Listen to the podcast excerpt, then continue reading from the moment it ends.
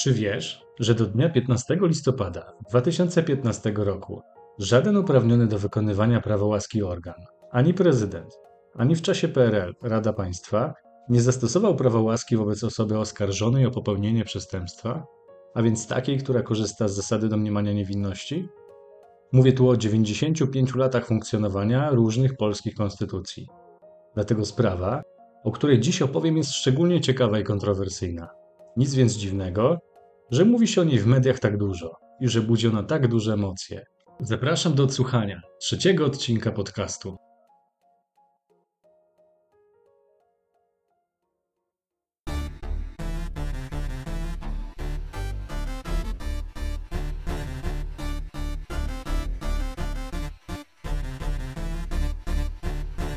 Cześć, z tej strony Piotr Misztan. Witaj na moim podcaście Świadek ze słyszenia, czyli subiektywnie o procesie karnym i to do granic możliwości.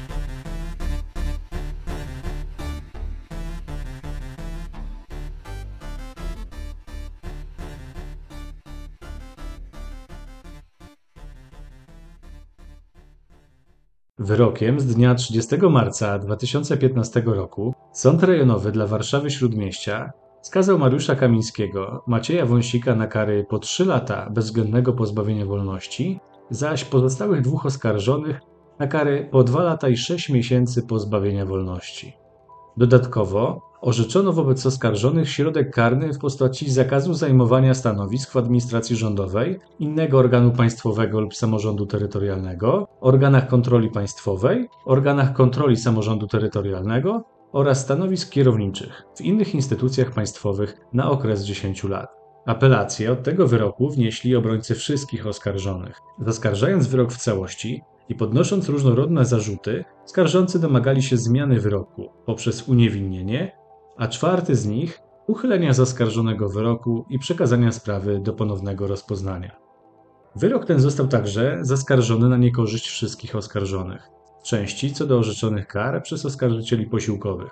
Oskarżyciele posiłkowi uważali, że wymierzone kary pozbawienia wolności są zbyt łagodne. Wszystkie apelacje zostały przyjęte do rozpoznania. Apelacje zostały bowiem wniesione przez osoby uprawnione w terminie, a środki odwoławcze były dopuszczalne z mocy ustawy. Tymczasem postanowieniem z dnia 16 listopada 2015 roku prezydent na podstawie artykułu 139 Konstytucji zastosował prawo łaski w formule: zastosować prawo łaski w stosunku do oskarżonych przez przebaczenie i puszczenie w niepamięć oraz umorzenie postępowania.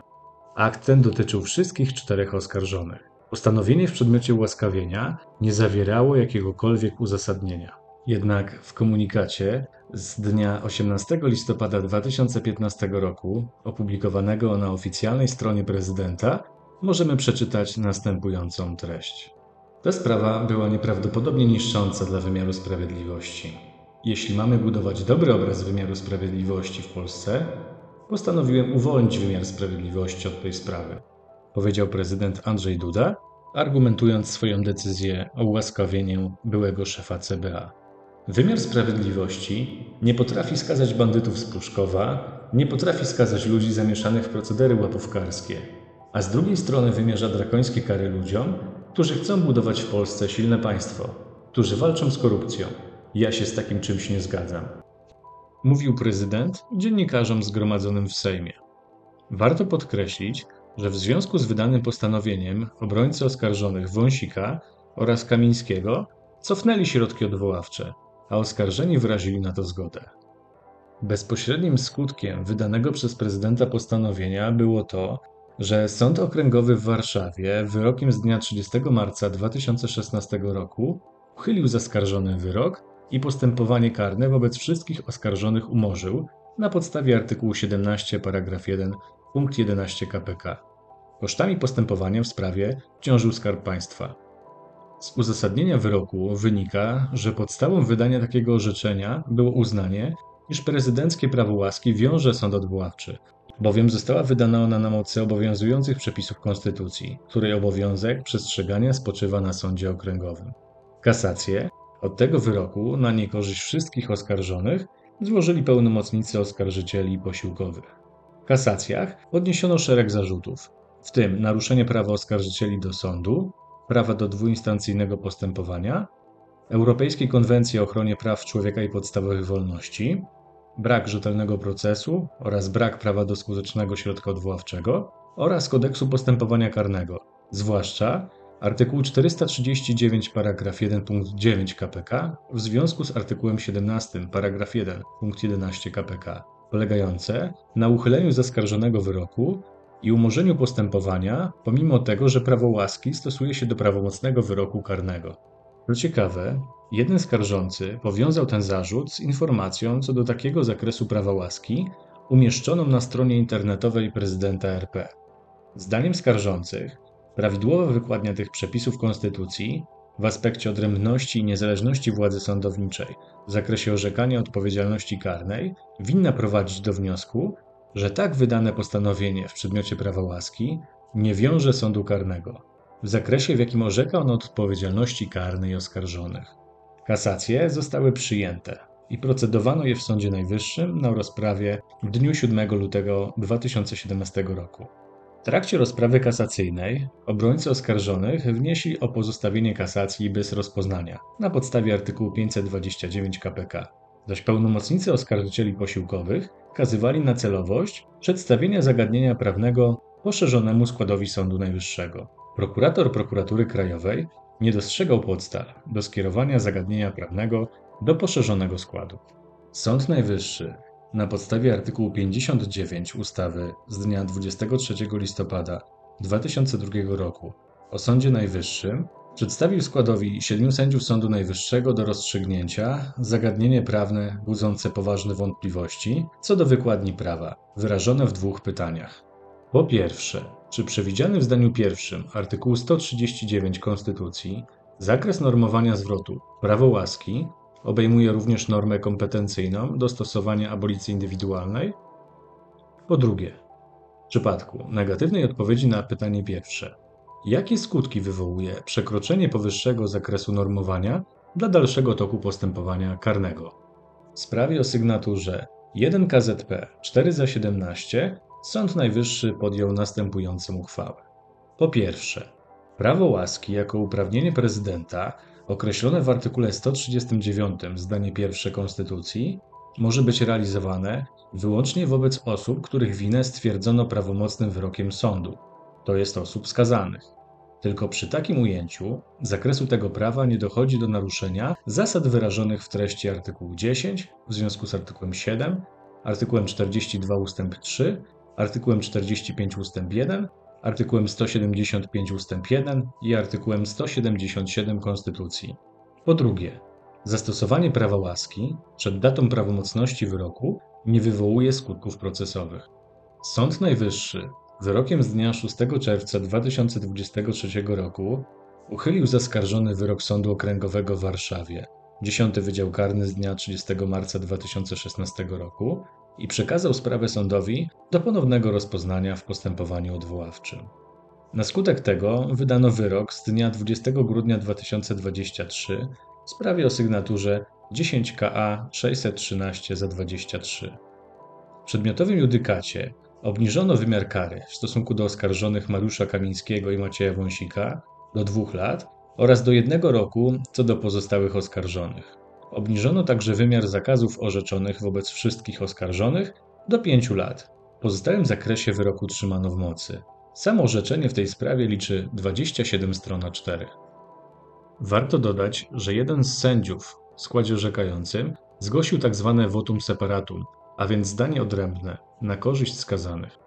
Sąd Okręgowy wskazał, że kasacje oskarżycieli posiłkowych okazały się zasadne, a ich uwzględnienie musiało skutkować uchyleniem zaskarżonego wyroku w stosunku do wszystkich oskarżonych i przekazaniem sprawy sądowi odwoławczemu do ponownego rozpoznania.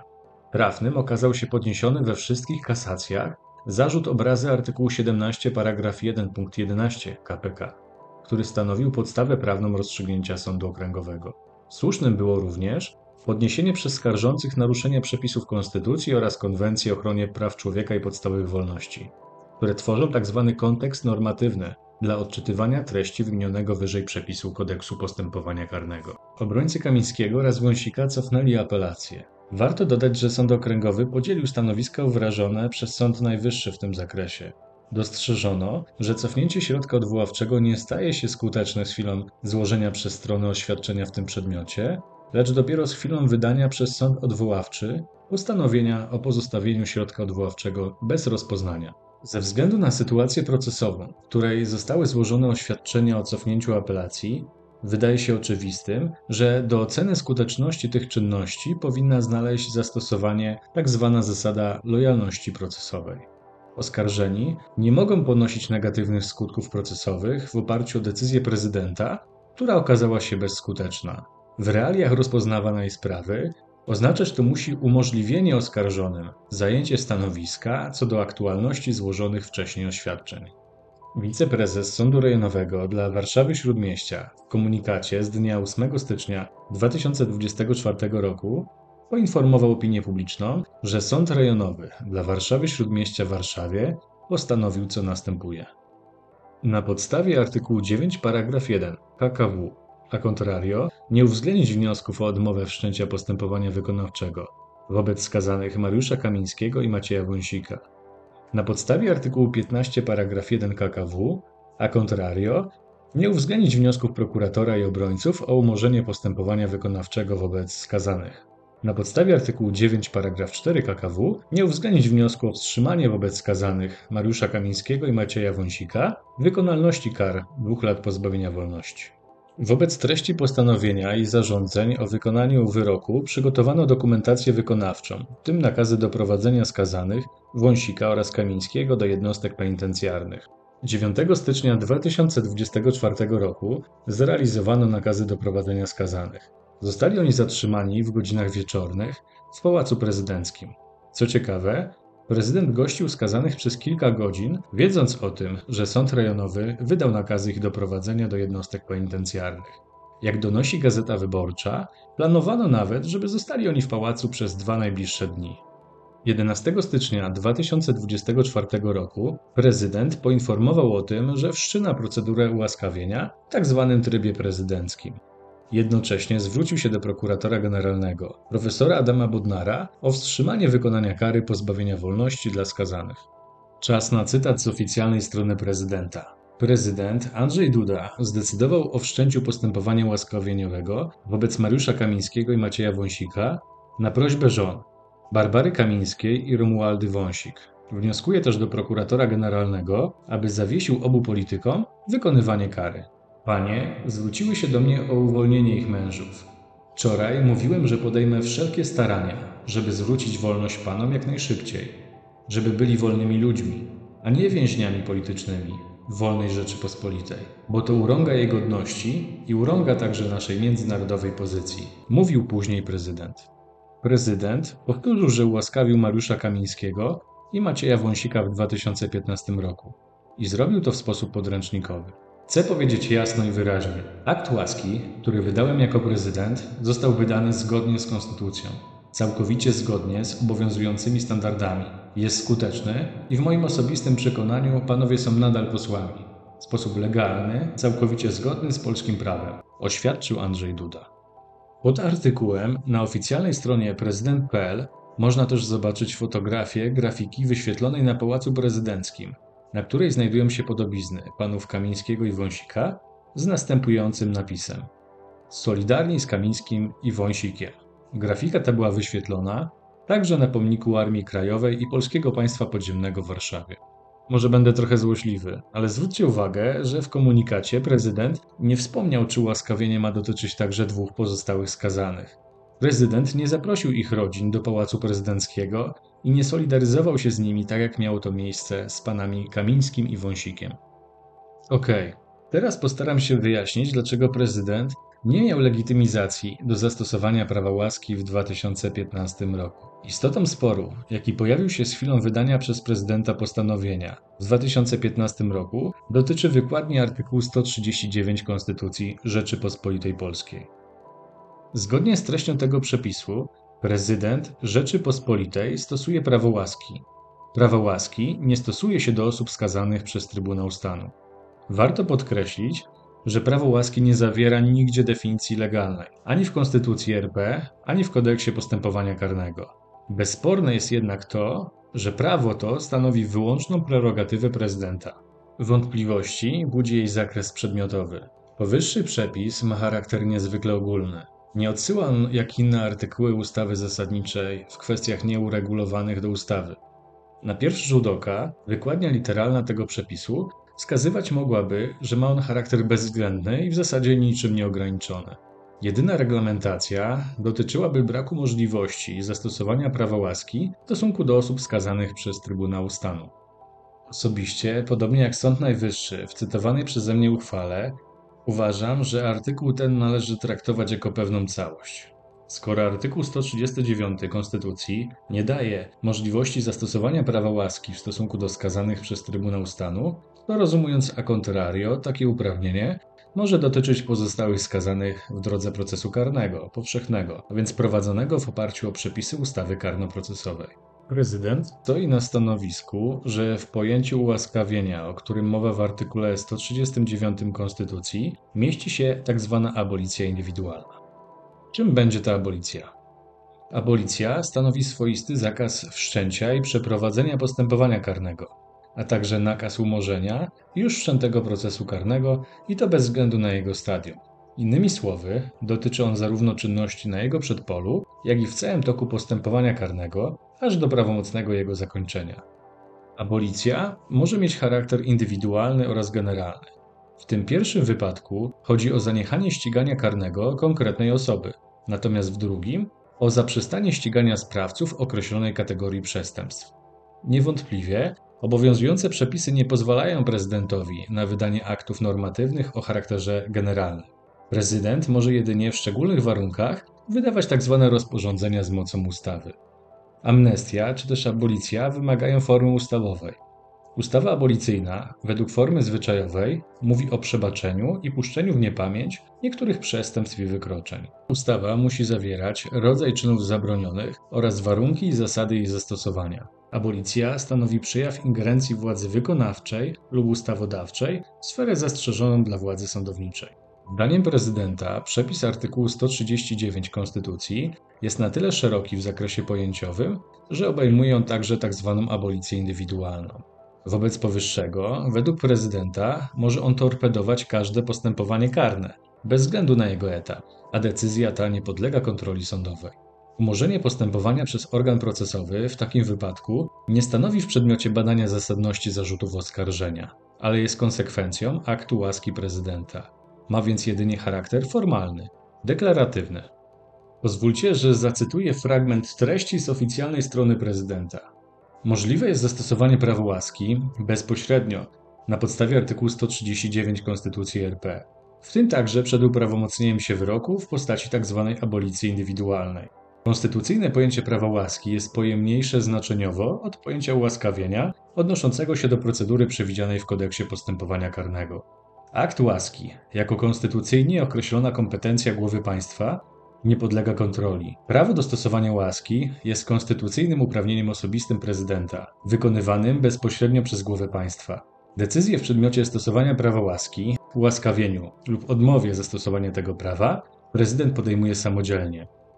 Artykuł 144 ust. 2 Konstytucji umieszcza stosowanie prawa łaski w katalogu prerogatyw głowy państwa, zwalniając ten akt z konieczności udzielania kontrasygnaty przez prezesa Rady Ministrów. Warto jeszcze wrócić do wyroku sądu odwoławczego, który pierwotnie orzekał w postępowaniu odwoławczym. Sąd ten uznał, że prawo łaski, o którym mowa w artykule 139, ma charakter nieograniczony, obejmuje także abolicję indywidualną. Uznano, że prawo łaski w formie abolicji indywidualnej jest wiążące dla organu wymiaru sprawiedliwości i przesądza o niemożności kontynuowania postępowania karnego przeciwko oskarżonym. Sąd odwoławczy stwierdził, że decyzja głowy państwa przekreśliła niejako możliwość ewentualnego stwierdzenia winy i wymierzenia kary oskarżonym, jednocześnie nie rozstrzygając o kluczowych dla odpowiedzialności oskarżonych kwestiach.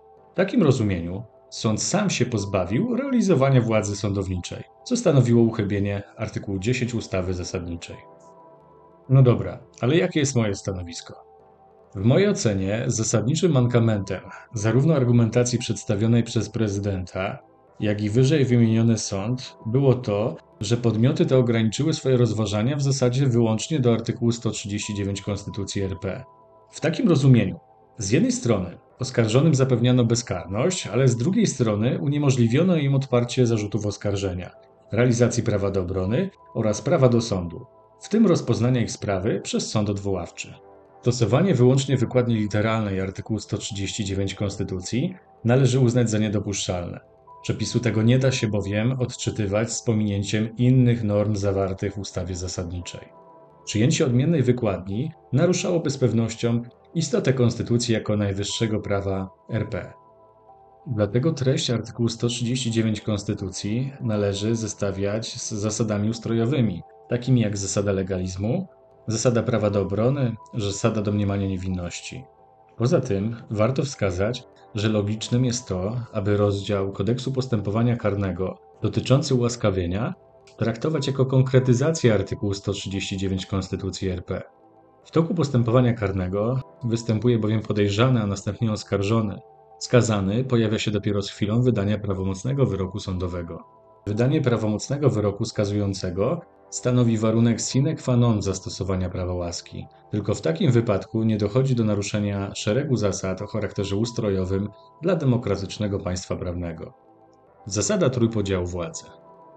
Zastosowanie prawa łaski przez przebaczenie i puszczenie w niepamięć oraz umorzenie postępowania w toku procesu karnego było swoistym wkroczeniem w sferę zastrzeżoną dla wymiaru sprawiedliwości. W mojej ocenie zastosowaniu prawa łaski przez przebaczenie i puszczenie w niepamięć oraz umorzenie postępowania w toku postępowania karnego było wkroczeniem w sferę zastrzeżoną dla wymiaru sprawiedliwości. Prezydent uchybił zasadzie trójpodziału władz. Zgodnie z artykułem 10 ust. 1 Konstytucji, ustrój Rzeczypospolitej Polskiej opiera się na podziale i równowadze władzy ustawodawczej, wykonawczej oraz sądowniczej. Władzę ustawodawczą sprawują Sejm i Senat, wykonawczą prezydent i Rada Ministrów, a władzę sądowniczą sądy i trybunały. Przepis artykułu 175 ust. 1 Konstytucji wskazuje, że wymiar sprawiedliwości w Rzeczypospolitej Polskiej sprawują Sąd Najwyższy, sądy powszechne, sądy administracyjne oraz wojskowe. W orzecznictwie Trybunału Konstytucyjnego wyprowadza się tzw. zakaz przejmowania kompetencji sądów oraz ingerencji w działanie wymiaru sprawiedliwości. W wyroku z dnia 15 stycznia 2009 roku w sprawie K-45/07 Trybunał Konstytucyjny wskazał, że interpretacja zasady podziału i równowagi władzy w odniesieniu do władzy sądowniczej wymaga podkreślenia, że gwarancją realizacji takiej pozycji władzy sądowniczej jest zasada niezależności sądów i monopol kompetencyjny sądownictwa na sprawowanie władzy sądowniczej, czyli ostateczne rozstrzyganie o prawach i obowiązkach jednostki lub osób prawnych. Osobiście podzielam także stanowisko wyrażone w postanowieniu Trybunału Konstytucyjnego z dnia 21 lutego 2007 roku w sprawie TS 47/06, w którym wskazano, że przedmiotem postępowania ułaskawienie jest możliwość okazania skazanemu, czyli osobie, której odpowiedzialność karna została już prawomocnie przesądzona, szczególnego aktu łaski. Ponieważ jednak powodem ułaskawienia nie może być żadna okoliczność dotycząca popełnionego przestępstwa, ani też podważenia ustalenia odpowiedzialności karnej, tym samym skazany nie korzysta już z zasady prawa do obrony. Innymi słowy, organem legitymowanym do rozstrzygania zasadności o zarzutach oskarżyciela publicznego jest wyłącznie sąd karny, który korzysta z atrybutu niezawisłości. Należy tu mieć na uwadze także artykuł 8 Kodeksu Postępowania Karnego, który przewiduje, że sąd karny rozstrzyga samodzielnie zagadnienia faktyczne i prawne oraz nie jest związany rozstrzygnięciem innego sądu lub organu. Warto też podkreślić, że sędziowie w sprawowaniu swojego urzędu są niezawiśli i podlegają tylko konstytucji. Niezawisłość sędziowska polega na zakazie wywierania jakiegokolwiek wpływu na sędziego w zakresie rozpoznania konkretnej sprawy i treści orzeczenia, a więc na niezależności sędziego, zawsze w ramach obowiązującego prawa, w rozstrzyganiu kwestii faktycznych i prawnych. Tymczasem w realiach przedmiotowej sprawy prezydent wkroczył w sferę uprawnień należących do sądu karnego. Co ciekawe, wcale się z tym nie krył. Zarówno w mediach, jak i na oficjalnej stronie prezydenta wskazywał on, że chciał w swoisty sposób uwolnić wymiar sprawiedliwości od orzekania w przedmiotowej sprawie. Ingerencje w tę sferę przez prezydenta należy ocenić jako próbę zdyskredytowania władzy sądowniczej, a także obniżenia jej autorytetu w społeczeństwie. Uznanie, że prezydent posiada prawo do zastosowania abolicji indywidualnej, niweczyłoby postępowanie karne na każdym etapie. Bez względu na stopień zaawansowania procesu, jej skutkiem byłoby umorzenie postępowania w oparciu o treść artykułu 17 paragraf 1 punkt 11 KPK. Trudno zatem przyjąć, że akt łaski w tej formie nie ingerowałby we władzę sądowniczą, jeżeli sąd karny z przyczyn wyłącznie formalnych nie byłby w stanie orzekać w przedmiocie zasadności zarzutów karnych sformułowanych przez oskarżyciela. Trafnie podkreślił Sąd Najwyższy, wydając wspomnianą przeze mnie uchwałę w składzie 7 sędziów, że w zasadzie trójpodziału władzy nie chodzi tylko o separację władzy, ale także o ich wzajemne równoważenie się. Konstytucjonaliści z powyższej reguły wyprowadzają także zasadę współdziałania wszystkich trzech władz. Na gruncie postępowania ułaskawieniowego osoby skazanej prawomocnym wyrokiem sądowym to współdziałanie jest dostrzegalne już na pierwszy rzut oka. To sąd ustala stan faktyczny na podstawie przeprowadzonych dowodów, a następnie uznaje oskarżonego za winnego. Natomiast, o ile zachodzą ku temu przesłanki, prezydent może ułaskawić skazanego, a więc uwolnić go od represji karnej. Głowa państwa czyni to wtedy, gdy przemawiają za tym względy humanitaryzmu bądź inne szczególne, wręcz nadzwyczajne okoliczności. Sąd Najwyższy zaakcentował, że zastosowanie aktu abolicji indywidualnej przekreśla tę równowagę i współdziałanie władzy. Kosztem władzy sądowniczej poszerza się sfera należąca do prerogatywy prezydenta. Zasada dwuinstancyjności postępowania sądowego. W mojej ocenie tą regułę również prezydent naruszył. Zgodnie z artykułem 176 ust. 1 ustawy zasadniczej postępowanie sądowe jest co najmniej dwuinstancyjne. Wynikająca z treści tego przepisu zasada dwuinstancyjności postępowania sądowego zapewnia swoistą kontrolę rozstrzygnięcia podejmowanego przez sąd pierwszej instancji przez dwukrotną ocenę stanu faktycznego, prawnego, a także kontrolę prawidłowości stanowiska zajętego przez sąd pierwszej instancji. Postanowienie prezydenta z 2015 roku doprowadziło do sytuacji, w której strony zostały faktycznie pozbawione prawa do poddania rozstrzygnięcia sądu pierwszej instancji w zakresie prawidłowości poczynionych w sprawie ustaleń faktycznych, ale także procesu stosowania prawa, zarówno procesowego, jak i materialnego. Ponadto zniweczenie postępowania odwoławczego uniemożliwiało dokonanie oceny tego, czy Sąd Rejonowy dla Warszawy-Śródmieścia stosował tzw. trafną reakcję karną. Jej istotą jest to, aby osoba winna poniosła odpowiedzialność. Osoba, której winy nie udowodniono, takiej odpowiedzialności uniknęła. Postępowanie odwoławcze czyni zatem zadość gwarancjom procesowym uczestników postępowania poprzez dokonanie kontroli czynności procedowanych przez sąd pierwszej instancji. Zapobiega pomyłkom sądowym. Dąży w swej istocie do wydania orzeczenia zgodnego z zasadą prawdy materialnej, sprawiedliwego, respektującego wysokie standardy rzetelnego procesu karnego. Uprawnienie to zostało im zabrane pomimo tego, że strony dopełniły wszelkim wymogom przewidzianym przez ustawę karnoprocesową. Apelacje zostały wniesione przez osoby uprawnione w terminie i były dopuszczalne z mocy ustawy, czego konsekwencją było ich przyjęcie do rozpoznania. Z przyczyn formalnych nie było zatem przeszkód do uruchomienia postępowania odwoławczego. Zasada prawa do obrony. W mojej ocenie prezydent pogwałcił także prawo do obrony wszystkich oskarżonych. Każdy, przeciw komu prowadzone jest postępowanie karne, ma prawo do obrony we wszystkich stadiach postępowania. Może on w szczególności wybrać obrońcę lub na zasadach określonych w ustawie korzystać z obrońcy z urzędu, o czym świadczy artykuł 42 ust. 2 Konstytucji. Uprawnienie to wynika także z innych przepisów, w tym aktów prawa międzynarodowego, w szczególności Konwencji o ochronie praw człowieka i podstawowych wolności, a także Międzynarodowego Paktu Praw Obywatelskich i Politycznych. Finalnie warto nadmienić, że zgodnie z artykułem 6 KPK oskarżonemu przysługuje prawo do obrony, w tym prawo do korzystania z pomocy obrońcy, o czym należy go pouczyć. Niewątpliwie prawo do obrony należy do zasad naczelnych procesu karnego, a więc takich, które decydują o modelu procesu. Jest to jeden z filarów rzetelnego procesu karnego. Jeżeli prawo do obrony przysługuje na wszystkich etapach postępowania karnego, to oskarżony może z niego korzystać także po tym, gdy skutecznie uruchomi postępowanie odwoławcze. Warto nadmienić, że polski proces karny nie przewiduje wszczęcia postępowania odwoławczego z urzędu. Dla zainicjowania tej fazy konieczna jest zawsze tak zwana skarga etapowa, czyli apelacja.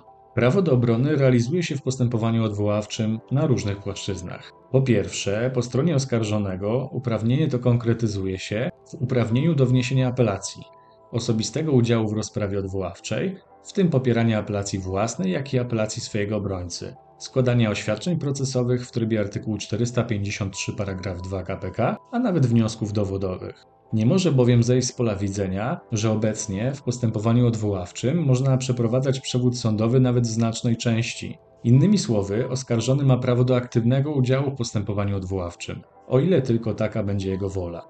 Wniesienie apelacji przez wszystkich oskarżonych stanowiło zatem wyraźną manifestację ich woli oraz oczekiwań względem sądu odwoławczego. Po drugie, wniesienie apelacji przez osobę uprawnioną w terminie, gdy jest ona dopuszczalna z mocy ustawy, obliguje sąd odwoławczy do jej merytorycznego rozpoznania.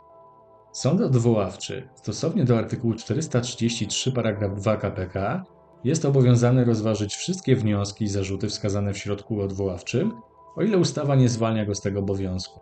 Ponadto w uzasadnieniu wyroku sądu odwoławczego należy podać, czym kierował się sąd, wydając wyrok, oraz dlaczego zarzuty i wnioski apelacji sąd uznał za zasadne albo niezasadne. Uruchomienie postępowania odwoławczego skutkuje także swoistą kontrolą orzeczenia poza granicami zaskarżenia oraz podniesionymi zarzutami, o ile ustawa tak stanowi, o czym świadczy treść artykułu 433 paragraf 1 k.p.k. Ma to sprzyjać wydaniu trafnego i sprawiedliwego rozstrzygnięcia. Zasada domniemania niewinności. W mojej ocenie prezydent uchybił także zasadzie domniemania niewinności. Zgodnie z artykułem 42 ust. 3 Konstytucji każdego uważa się za niewinnego, dopóki jego wina nie zostanie stwierdzona prawomocnym wyrokiem sądu. Nie wiem, czy wiesz, ale zasada domniemania niewinności nie była wprost wyrażona w poprzednich konstytucjach. W obecnej ustawie zasadniczej podniesiono jej rangę do reguł o charakterze ustrojowym. Warto wskazać, że sama ustawa zasadnicza posługuje się dwoma pojęciami. Po pierwsze, osobom skazaną, np. w artykule 139 czy też artykule 99 ust. 3. Po drugie, osobom, przeciwko której prowadzone jest postępowanie karne. Tak np. w artykule 42 ust. 2 Konstytucji. Według mnie zasada domniemania niewinności aktualizuje się już z chwilą podjęcia pierwszej czynności nakierowanej na ściganie określonej osoby i trwa nieprzerwanie do czasu wydania prawomocnego wyroku sądu stwierdzającego sprawstwo i winę oskarżonego. Domniemanie to nie występuje po prawomocnym zakończeniu postępowania karnego. Rozstrzygnięcie tego rodzaju obala bowiem zasadę domniemania niewinności. Oskarżony zatem nie może być poczytywany jako sprawca zdarzenia, dopóki jego wina nie zostanie stwierdzona prawomocnym wyrokiem sądu. W realiach przedmiotowej sprawy domniemanie nie zostało skutecznie obalone. Uznanie oskarżonych za winnych zarzucanych im czynów przez Sąd Rejonowy dla Warszawy-Śródmieścia nie pozbawiało ich prawnej ochrony. Skazanie na tym etapie nie było prawomocne, a końcowy wynik postępowania był wówczas nieznany. Nie może zejść z pola widzenia, że sąd odwoławczy mógł bowiem nawet zmienić zaskarżony wyrok i uniewinnić oskarżonych od zarzucanych im czynów.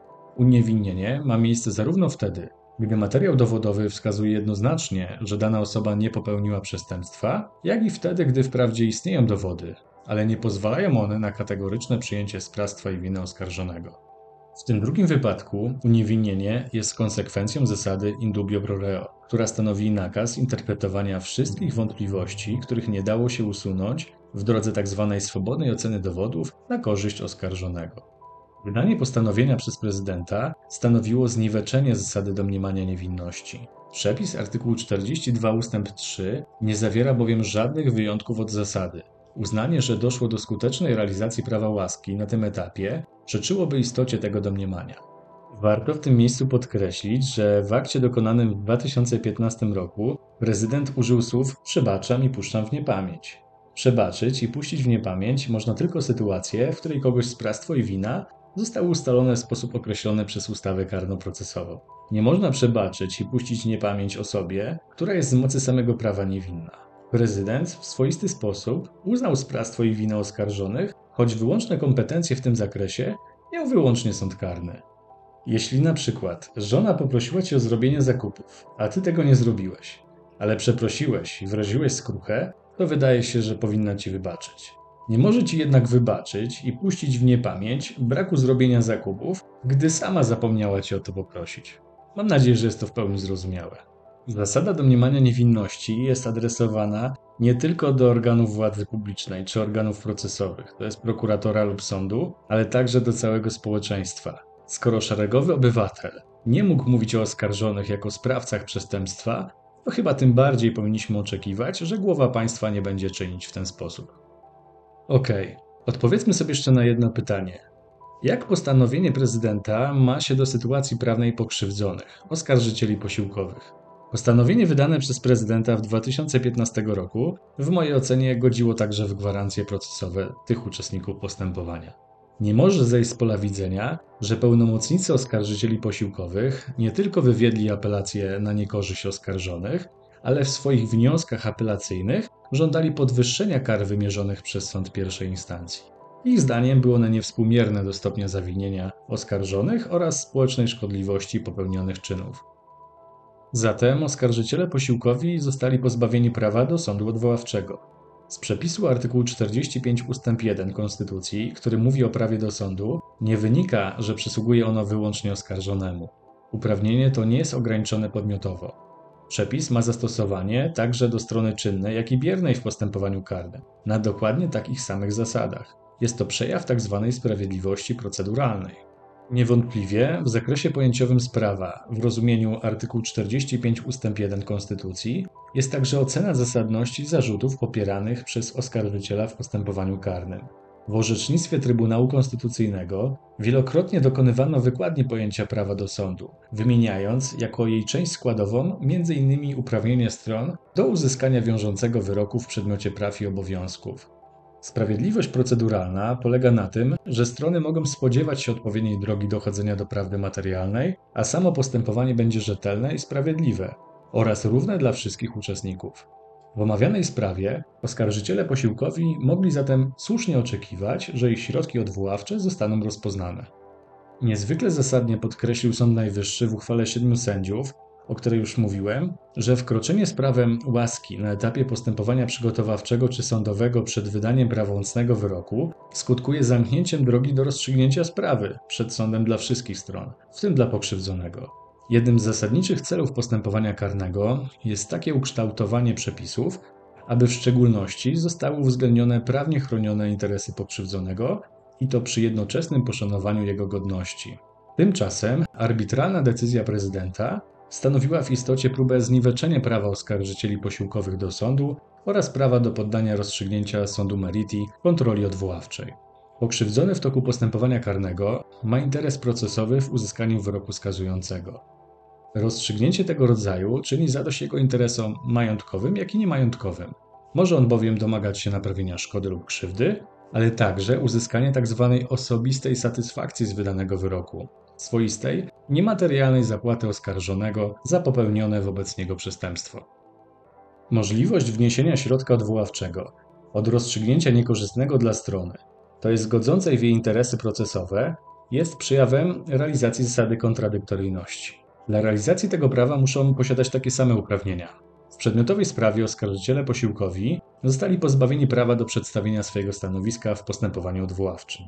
Decyzja prezydenta pozbawiła oskarżycieli posiłkowych realizacji prawa do ochrony ich ważnych interesów procesowych oraz faktycznych. Uzyskanie wyroku skazującego w postępowaniu karnym jest dla poszkodowanego niezwykle korzystne. Mówię tutaj o poszkodowanym, gdyż pojęcie to występuje na gruncie procedury cywilnej. Zgodnie z artykułem 11 KPC ustalenia wydanego w postępowaniu karnym prawomocnego wyroku skazującego co do popełnienia przestępstwa wiążą sąd w postępowaniu cywilnym. Sąd cywilny nie będzie zatem związany rozstrzygnięciem umarzającym postępowanie karne z przyczyn formalnych. Z prostego powodu takie rozstrzygnięcie w ogóle nie poprzedza czynienie w sprawie ustaleń faktycznych.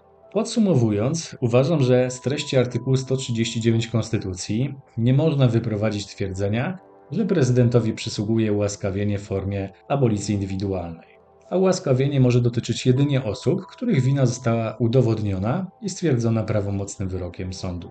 Trafnie podkreślił Sąd Najwyższy w uchwale 7 sędziów, że sprawiedliwa procedura musi gwarantować zarówno prawo oskarżonego do obrony, jego domniemanie niewinności, jak i słuszne prawa pokrzywdzonego. zapewniając jednocześnie odpowiednią równowagę uprawnień procesowych. W przedmiotowej sprawie prezydent zupełnie pominął uprawnienia oskarżycieli posiłkowych, co niestety znajduje swoje dalsze odzwierciedlenie w zachowaniu pana prezydenta w ostatnim czasie. Mówię tutaj chociażby o zapewnieniu gościny w Pałacu Prezydenckim osobom skazanym, co do których wydano już nakazy doprowadzenia do jednostek penitencjarnych, ale także ekspresowe wszczęcie postępowania łaskawieniowego po osobistym spotkaniu z małżonkami pana Wąsika i Kamińskiego. Czy zwykli obywatele mieliby taką możliwość? Odpowiedzcie sobie sami na tak postawione pytanie. Do usłyszenia za 2 tygodnie. Świadek ze słyszenia.